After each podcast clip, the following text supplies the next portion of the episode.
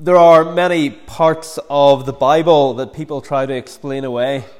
The plagues, the crossing of the Red Sea, the miracles of Jesus, the empty tomb, the fact that 40 different authors over 1,500 years could write a book with one storyline.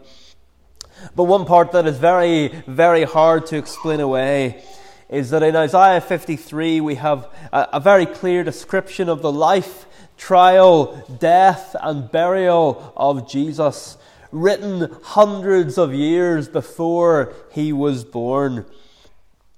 Nobody today disputes that these words were written long before Jesus of Nazareth was born.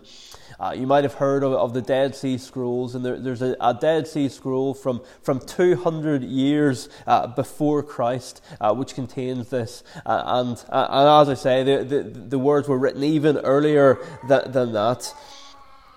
So these are words that are written before Jesus. No one can deny that, and yet he fulfills them in minute detail. So if someone is here today and they are a seeker or a skeptic, to examine the claims of Christianity in an intellectually honest way, you need to reckon with this chapter. But if you come to this chapter already trusting in the one it speaks of, then be encouraged that if all the Bible has promised so far has come true, then you can trust it for everything else. According to one scholar, the passage in front of us, speaking the whole chapter of Isaiah 53, may be called the most important text of the Old Testament. Someone else says that there's been so much written on Isaiah 53 that no one person could read it all in a lifetime. So obviously all we'll be able to do with the verses in front of us is skim the surface of this majestic passage. Today we're going to pick out three things about our Saviour's death from these verses to focus on. And the first one, which we'll spend most of our time on, is his substitution. His substitution. We'll see this particularly in verses 4 and 5, though it's really what the whole chapter is about. Have you ever misjudged someone? We feel terrible when we do. But no misjudgment of another human being, no matter how wrong we were, and no matter how severe the consequences were, can ever compare to humanity's misjudgment of Jesus Christ. The first three verses in this chapter tell us how Jesus was despised when he was on earth.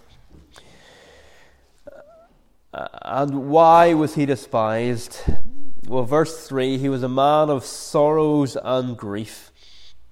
When it came time for Jesus to go to the cross, even his disciples abandoned him.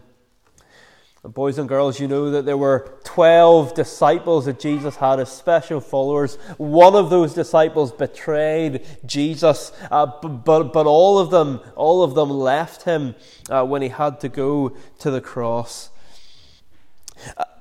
And we looked at that the last time, how Jesus was despised, how he was hated. And now in verse 4, in the second half of the verse, we see another reason why Jesus was despised. We esteemed him stricken, smitten by God, and afflicted. To smite someone is to strike them, to hit them. Like Job's comforters, people looked at Jesus and thought, this man must have done something really bad for God to be punishing him like this. The word for stricken is used for God bringing down punishments like leprosy on people. So they look at Jesus and they think God is punishing him.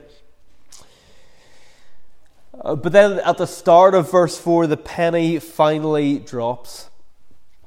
Those speaking realized that the very suffering the servant endured was actually the suffering that they deserved.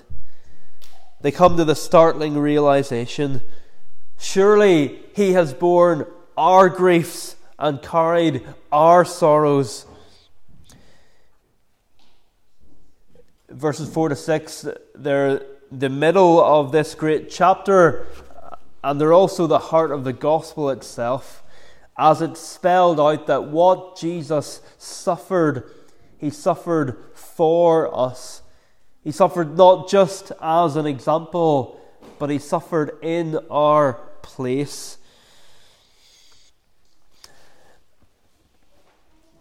Boys and girls, do you know what a substitute is? If there's a football match and a substitute comes on, it means that one player comes off and another player goes on. And Jesus on the cross was a substitute. He took our place. Instead of us being punished by God, Jesus was punished instead. There's a big contrast in these verses between he on the one side and we, us, are on the other. In verse 4, he has borne, but we esteemed him stricken. In verse 5, he was wounded for our transgression. He was crushed for our iniquities. Upon him was the chastisement that brought us peace. And with his stripes, with his beatings, we are healed. Verse 6, we have gone astray, we have turned to our own way, but the Lord has laid on him the iniquity of us all. The message is that he is suffering in our place. Notice that the same words, sorrows and griefs, that they're combined in verses 3 and in verse 4. In verse 3, the crowd are saying, look at the sorrows and griefs of that man. Look at what he's suffering. We want nothing to do with him. But then in verse 4, a group of them come to the shocking realization that those should have been our griefs. Those should have been our sorrows. We should have been those suffering instead of him. Can you imagine what it would have been like for someone who normally worked in the World Trade Center, but on 9/11, for some reason, when those planes hit those towers, they weren't at work. Maybe some emergency had come up at home and they weren't able to get in that day. Maybe they had swapped and someone else was working instead of them that day. And they were at home watching it unfold on TV. And surely as they did that, all that they would have been thinking was, that should have been me. That should have been me. And here, as those speaking look at the cross they once despised, each of them finally realizes, that should have been me. Maybe you need to realize that afresh this morning, or even see it for the very first time, that as this tsunami of God's anger hit his son, you should have been the one standing there. That wave was on course to hit you, but instead Jesus took not just the force of it, but every last drop, so that you could walk away untouched. The events of the cross are the final proof of how serious sin is. The final proof that breaking God's law isn't some small thing. In verse 5, Jesus was wounded or pierced. It's the strongest possible term for a violent and excruciating death that the language has. The next line says that he was crushed. And if he hadn't pushed you aside and stood there in your place as the wrath of God's weight fell on him, it would have crushed you instead. Our society laughs at sin, but this is how deadly serious it is. Make no mistake, every sin that you have ever committed and every sin that I have ever committed will be punished. There is no such thing as a sin which will go unpunished. The only question is, has Jesus taken our punishment? or will we take it instead? Will the full weight of God's wrath fall on you, or are you trusting in Jesus to bear it in your place? And if you are trusting in him, then let this realization sink in that it should have been you, but it was Jesus instead. How grateful we should be and how comforted we should be, because this means that every sin that you have ever committed has been punished in him. Those sins which still haunt you, perhaps, that you've confessed, you've repented of, but you can't quite forget them. They may haunt you, but they have been taken.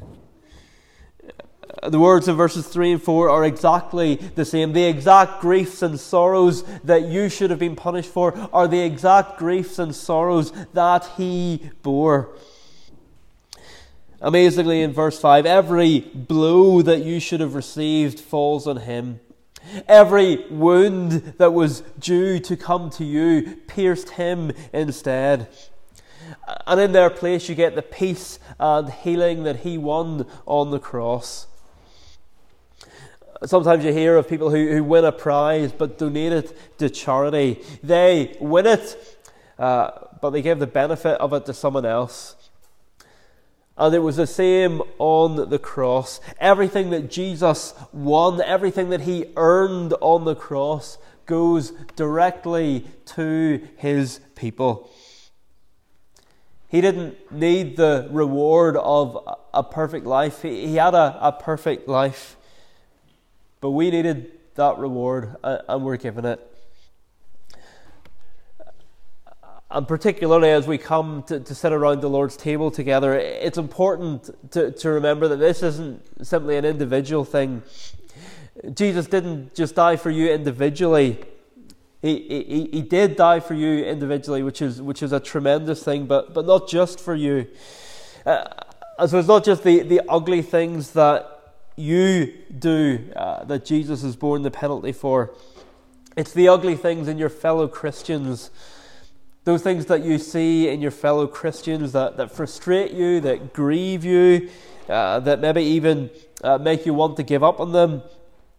If you're trusting in Christ, he has taken their diseases as well as yours. And so we come and sit at the table as equals. As sinners, yes, but as forgiven sinners. And so at last, for those speaking in this chapter, all the centuries of animal sacrifices suddenly makes sense. All the times that someone laid their hand on a lamb to symbolically transfer their sins to that lamb, it was fulfilled.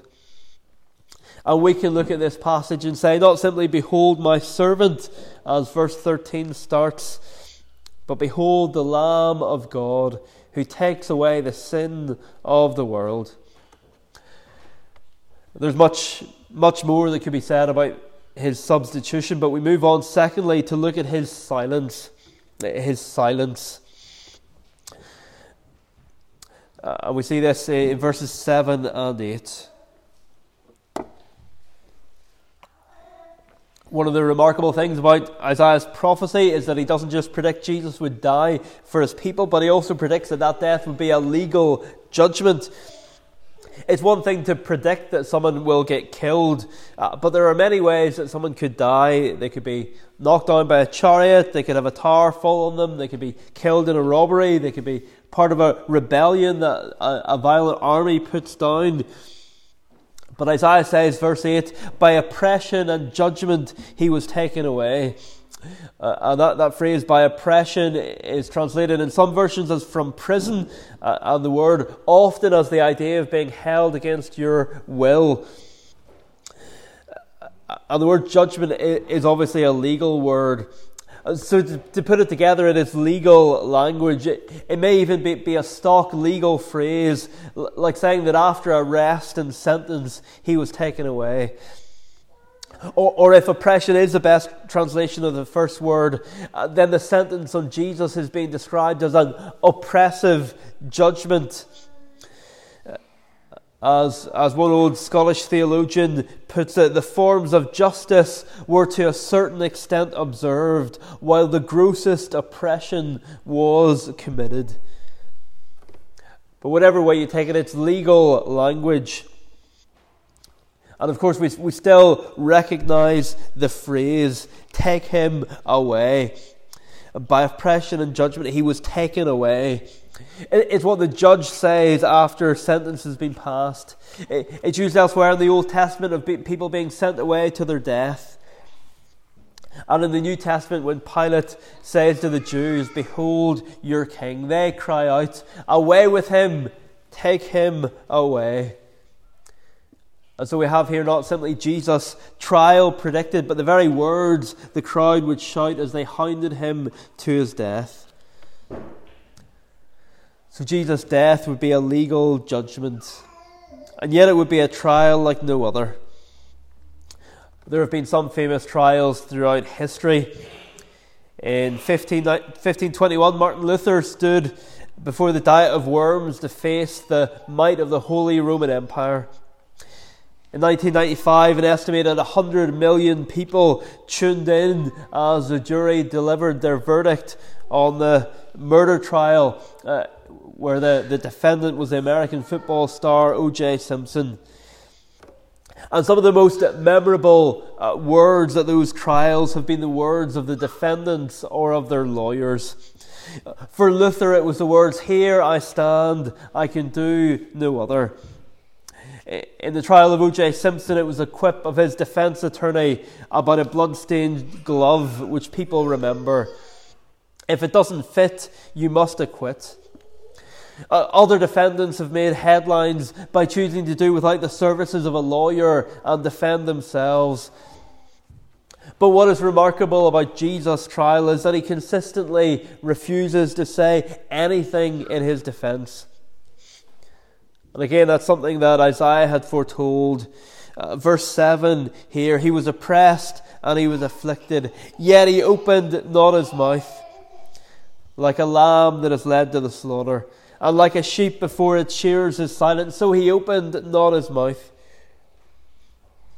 And that's exactly what happened, both before the Jews and the Romans. In John 18, in an informal hearing before Annas, the high priest's father-in-law, Jesus refused to answer questions about his disciples and his teaching. In Matthew 26, before the Sanhedrin and Caiaphas, the high priest, Caiaphas demands, "Have you no answer to make?" But Jesus remained silent. Have you ever been falsely accused of doing something? Boys and girls, maybe it was something in school that someone else did, but you got the blame for it. For the rest of us, have you ever been accused of doing things you never did, of saying something you never said, of having motives in doing something that never even crossed your mind? Everything in you wants to stand up and say, "It's not true, it wasn't me." Especially if you're handed the opportunity to defend yourself. If someone says, "Well, did you do this? Is this true?" So surely now is the time for Jesus to correct all these misconceptions about him. But he keeps silent. Then he comes before Pilate, who says, "Do you not hear how many things they testify against you?" But we read that he gave no answer, not even to a single charge, so that the governor was greatly amazed. Pilate was a veteran of many different trials. He would have heard all sorts of defense arguments, from the calmly reasoned to the wild and ranting, as people pleaded for their lives. But Jesus gives no answer, and the Roman governor is greatly amazed. Unlike the Jewish high priest, Pilate wasn't a hostile judge. Pilate wanted to release him. All it would have taken was a word from Jesus. But he doesn't open his mouth. So why doesn't Jesus say something?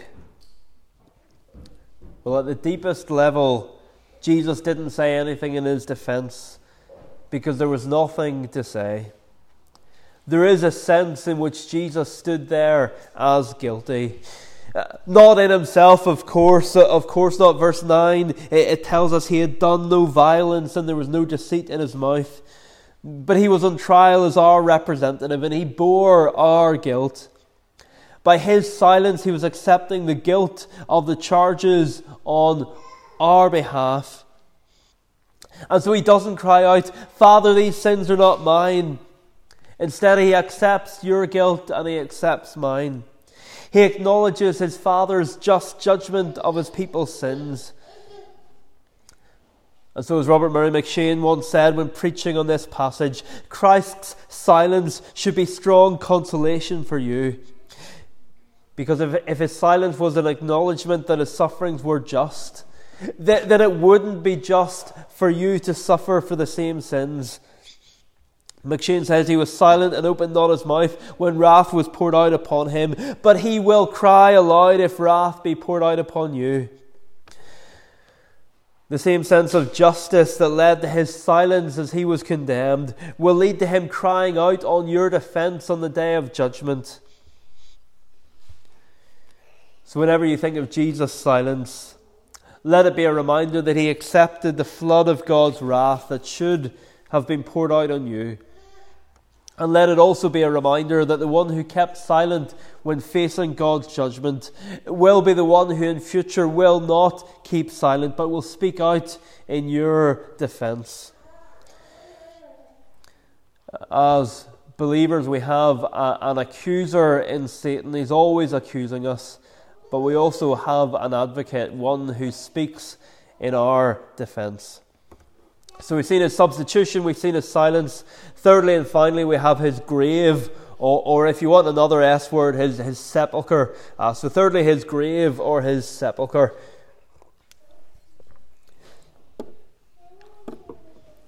Have you ever thought about the fact that there never should have been a tomb? You know, people talk about the empty tomb, but there should never have been a tomb, in the sense that the bodies of criminals, even if they were granted a burial, would have just been thrown into a common grave. And sure enough, Isaiah predicts in verse 9 that God's servant would make his grave with the wicked. That is, that he would be identified with the wicked in his death.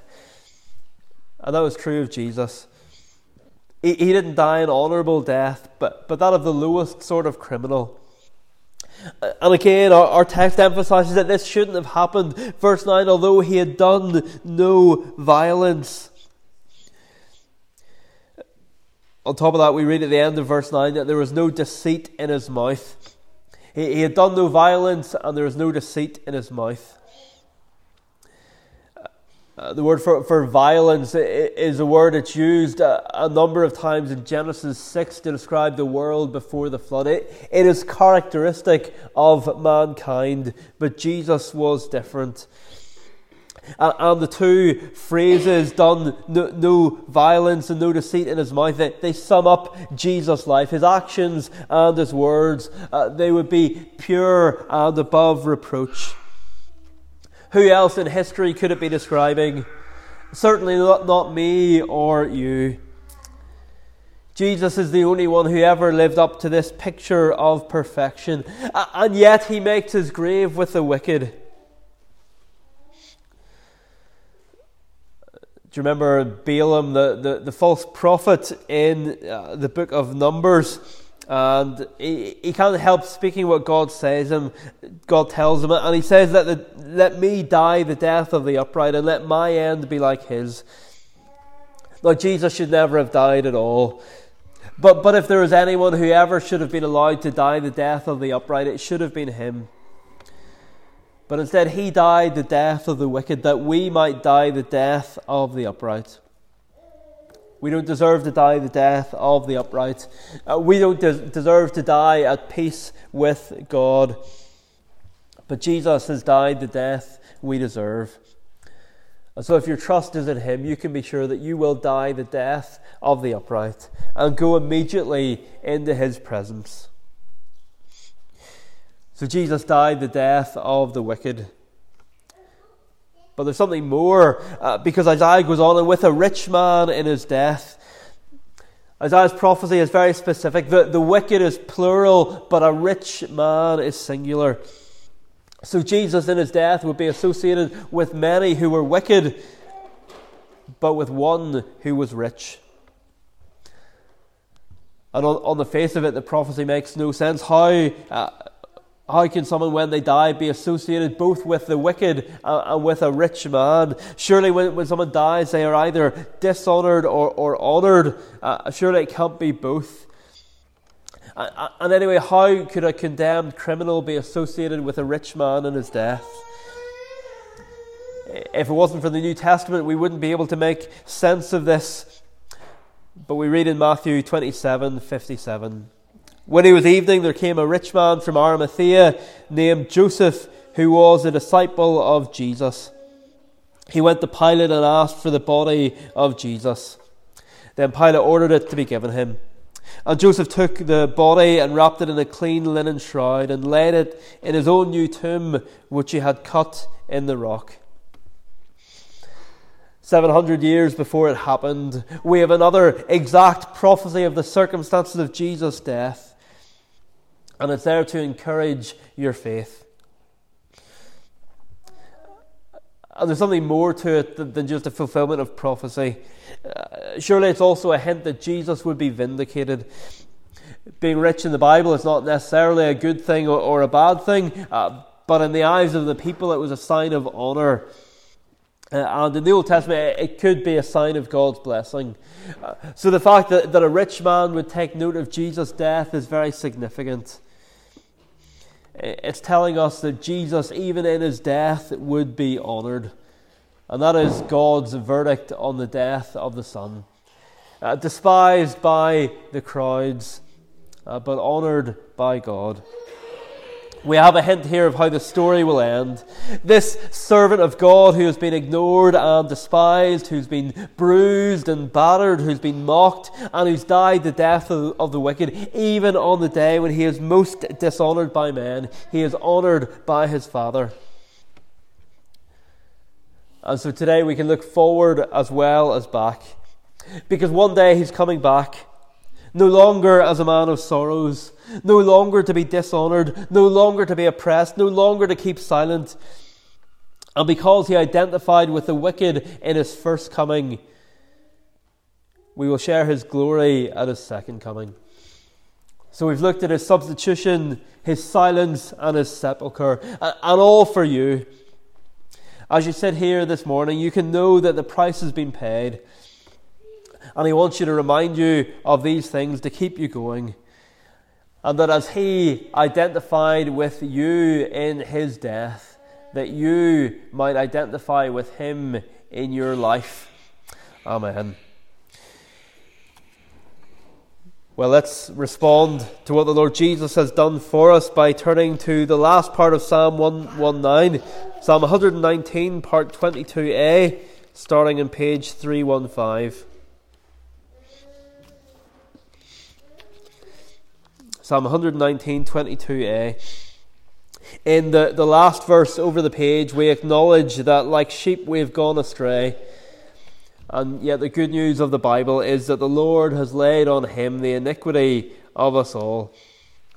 And because he kept silent for us, accepting our guilt, he now speaks for us to his Father. Because of that, let us also speak to and for him. Verse 2, "O let my lips pour forth your praise. O let my tongue sing of your word, for your commands are righteousness." So Psalm 119, part 22a, will stand to sing praise.